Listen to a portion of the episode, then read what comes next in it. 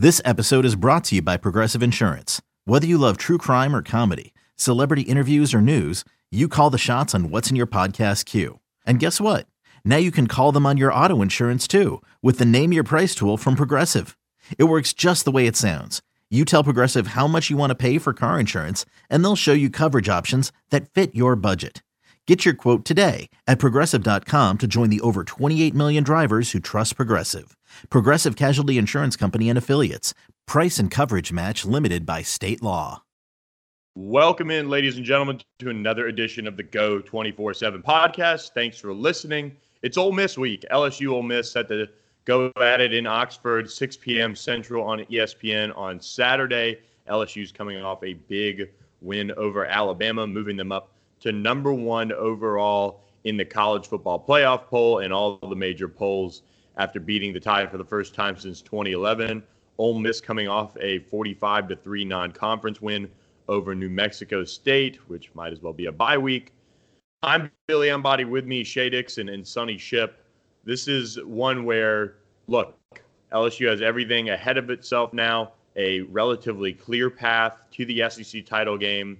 Ole Miss is the first of three games where you got to feel pretty good about the Tigers. But Sonny, it's kind of been a little bit of an up and down week practice for LSU. Ed Orgeron said last night, though, that they finished really strong in terms of their practices this week. Yeah, and I, I, think that's exactly what you would expect coming off of coming off of a big game like Alabama. I mean, look, we saw it. Uh, we you know we saw it against Auburn. LSU wasn't as particularly sharp as it had been, uh, and that was coming off the Florida game that had a ton of hype going into that. So I, I, I don't think you can, you know, I don't think you can expect young, uh, you know, 18 to 21, 22 year olds to not have a little bit of a hangover coming off of such a, you know, such a a huge game against Alabama that everybody had been talking about. And now you look and you see Ole Miss with a four and six by its record, but that four and six is a little bit deceiving. Four of those uh, four of those losses have been you know, by eight points or less. You know, this team is probably a couple of you know two or three bounces away from being a uh, you know a six and a six and six. I mean, a, a six and four, or possibly even a seven and three team. And so, you know, I do think that you know that this is a game that LSU has to put the Bama game behind it, and I figured that it will after a uh, you know a- after a couple of drives on Saturday night. It's going to be cold. It's going to be uh, it's going to be a little bit tougher to get up for this one. But by the time those double zeros hit the scoreboard, I think everybody will look back and say, "All right, on to Arkansas," and uh, feel good about what they see on Saturday. Yeah, no, I'm with you. I think it's one of those things where you expect a little natural hangover this week you go up there. We talked about it on the board all week. This is their Super Bowl of sorts. I know the Egg Bowl kind of really is, but uh, Ole Miss would have to win out to even make a bowl game. Uh, they're going to throw the kitchen sink at LSU. Uh, and for LSU, and we'll talk about it a little more in the pod, but it's just going to be about tackling, playing gap assignments, uh, you know, making sure Plumlee and those running backs don't hurt you. And uh, offensively, just do what you've been doing, especially in the passing game where uh, remember, guys, and Sonny alluded to it. They Ole Miss had even played Auburn tight, but Bo Nix almost threw for 400 yards on them. So if that happened, and we saw what Bo Nix did against LSU, you would have to think Joe Burrow and them could uh, can outscore whatever the Rebels are throwing their way. Yeah, and, and one thing uh, LSU will have to contend with is this Ole Miss rushing attack at Orgeron gave gave plenty of praise. They're one of the top rushing units in the country. Rich Rodriguez, the offensive coordinator, well known for being able to run the football. And Sonny, uh, after a really physical game against Alabama, where Najee Harris really got going in the second half, LSU will have to again come out strong against the run and kind of shut it down early. Yeah, and it's a different kind of running attack. You know, uh, Alabama with Najee Harris, I mean, he just pounded them between the tackles. Uh, LSU played him really well, though, in the first half. Um, and then but then the second half, Nick Saban made a concerted effort to get the run game going, and Najee Harris was a load for LSU to handle. Much different rushing attack this week, though. Uh, yes, Ole Miss is the number one uh, rushing offense in the league at 247 yards a game, but John Rice Plumlee, Plumlee the uh, true freshman quarterback, leads them with 777 yards and seven touchdowns. He averages just under 19 rushes a game in his six starts and was held under 92 yards just once. And so, you know, I think I, I think he's probably the most dynamic runner that an LSU defense will face behind center since uh, maybe Johnny Manziel, going back to uh, you know a, as good as Manziel was at making people miss and being able to make something out of nothing. Uh, the problem is that Plumlee has been next, you know, just under atrocious as a passer, completing uh, right at 50% of his passes. Career high was 141 yards against Alabama. It took 28 passes to hit that mark. Um, and so, you know, LSU is going to be able to to really focus on on stopping that run. You know, I'm anxious to see how much uh, Matt Corral uh, the backup plays this week, whether or not Ole Miss has like a, you know some special packages to try to get him involved. Because John Rice Plumlee, I don't think Ole Miss can beat LSU if they don't get a passing game going, and I don't see John Rice Plumlee being able to uh, to spark that passing attack. Yeah, and Shea, and on the flip side of things, LSU's offensive line. Uh, a little banged up. Austin Deculus doubtful, I would say, for this one. He didn't practice all week. So LSU's down a right tackle. Left tackle Saahdiq Charles expected to sit out this game uh, for a coach's decision. Both will be available, Ed Orgeron said Thursday night, but it still puts LSU in a precarious spot with with Dare Rosenthal not being able to go. So you're looking at Adrian Magee. you're looking at Ed Ingram having to step up and and and just move a lot of pieces around.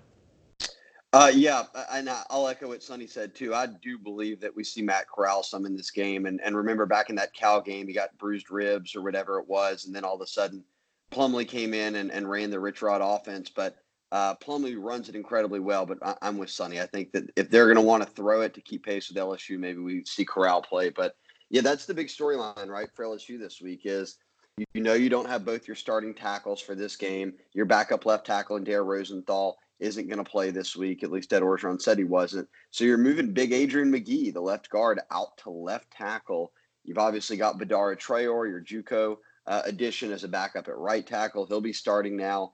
Uh, and then because of moving Magee, you've got to put Ed Ingram, who's obviously very talented, in at left guard. Then you really don't have much depth beyond them unless you're putting Chasen Hines in. So I do think that's one thing I'm really watching. I don't know how big of an issue it is. I know that you know Burrow can extend plays, um, you know, in the pocket with his feet, uh, can manipulate the pocket really well. So if that becomes an issue for him, I don't think that um, that's something he can't, you know, work around. And and also he gets the ball out quickly. Uh, we've seen how the short passing game can work, and uh, and they know how to get Edwards-Helaire into space. So perhaps we're worrying about it too much from an LSU perspective, but I do think, uh, guys, that's glaringly the biggest kind of worry for LSU in a game like this is that their O line, which played so great a week ago, um, is going to look completely different on Saturday.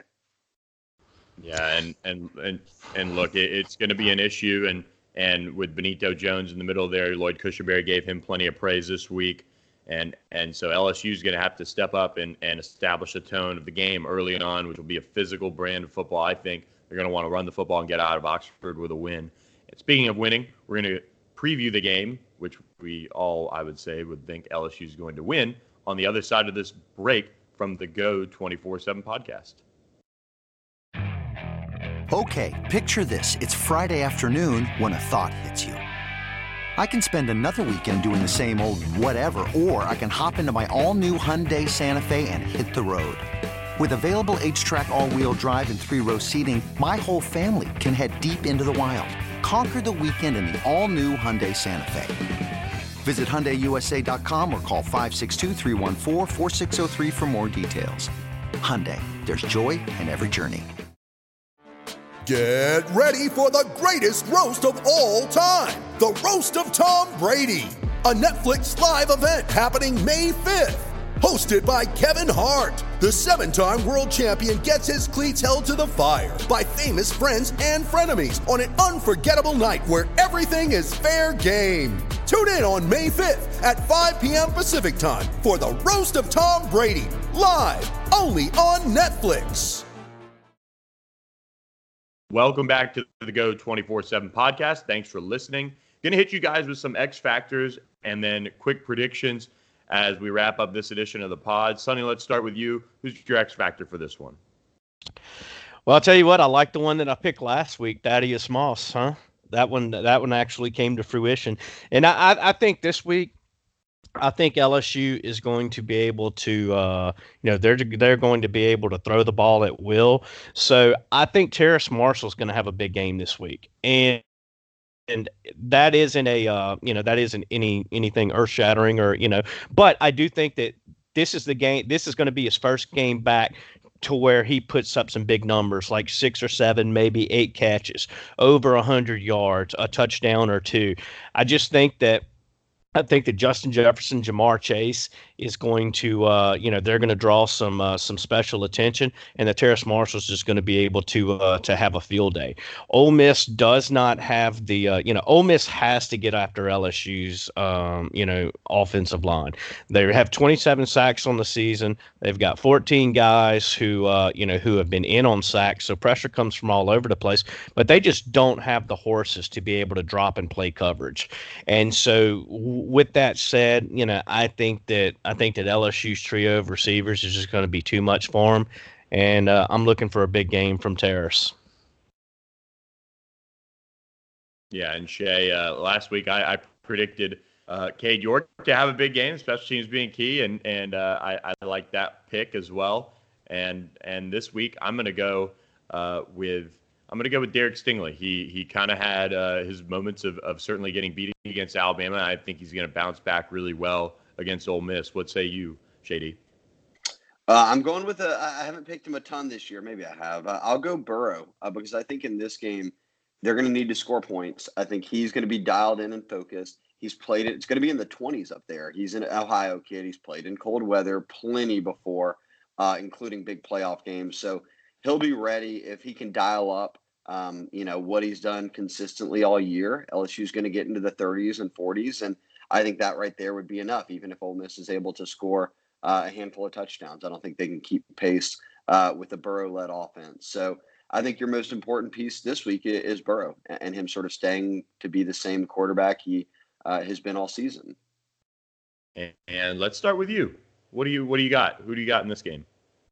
I'm going 45 24 uh, LSU, which would be covering the spread or, or, right at the spread. Maybe that's a push if it's at 21 points. But uh, point being, I do think Ole Miss can get on the board of some touchdowns. The running game may break a couple if LSU's not tackling well.